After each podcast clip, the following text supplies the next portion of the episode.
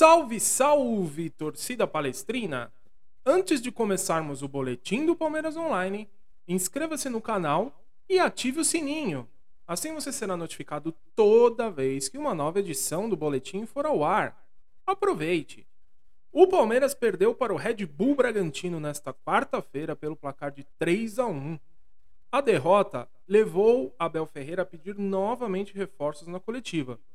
O treinador disse que entregou uma lista para a diretoria com alguns nomes em março, mas não foi atendido. Vamos ouvir o que ele disse? Ganhamos. O que é que ia acontecer se todos nós não estivéssemos atentos?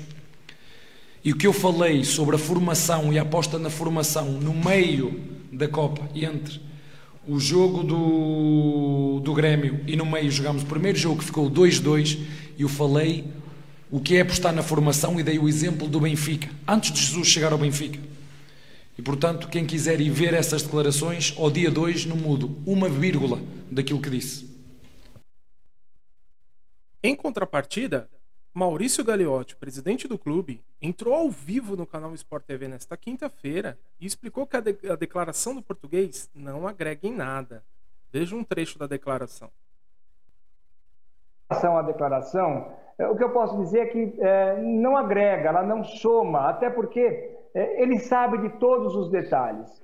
Então, eu acho que isso não agrega nem para o Abel, não soma absolutamente nada para os jogadores, para a direção, para o torcedor, acaba expondo situações já tratadas internamente no clube. E, e, não é dizer que é algo que a gente não sabe o que está acontecendo, a gente sabe exatamente o que está acontecendo, é, mas nós vamos tratar com muita responsabilidade. Eu também quero é, reforçar a minha equipe e quero ter um time, obviamente, imbatível.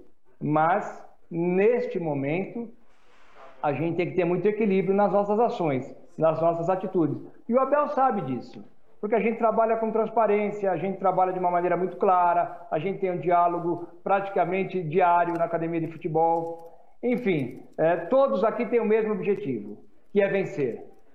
O fato é, nós temos que ser responsáveis. Patrick de Paulo e Lucas Lima. Na mesma entrevista, Gagliotti confirmou que os meias Patrick de Paulo e Lucas Lima serão reintegrados ao elenco já nesta sexta-feira. Ambos foram flagrados em baladas clandestinas e foram multados em 40% no salário. Semana decisiva por Miguel Borja. O Júnior tem até o final de semana para confirmar a opção de compra do centroavante Miguel Borja. Caso não faça, o Palmeiras vai incorporá-lo ao, elenco e esperará novas propostas. Existem sondagens do exterior, mas nada confirmado até o momento. A diretoria quer 25 milhões por 50% dos direitos federativos do jogador. Obrigado pela audiência no boletim e avante palestra!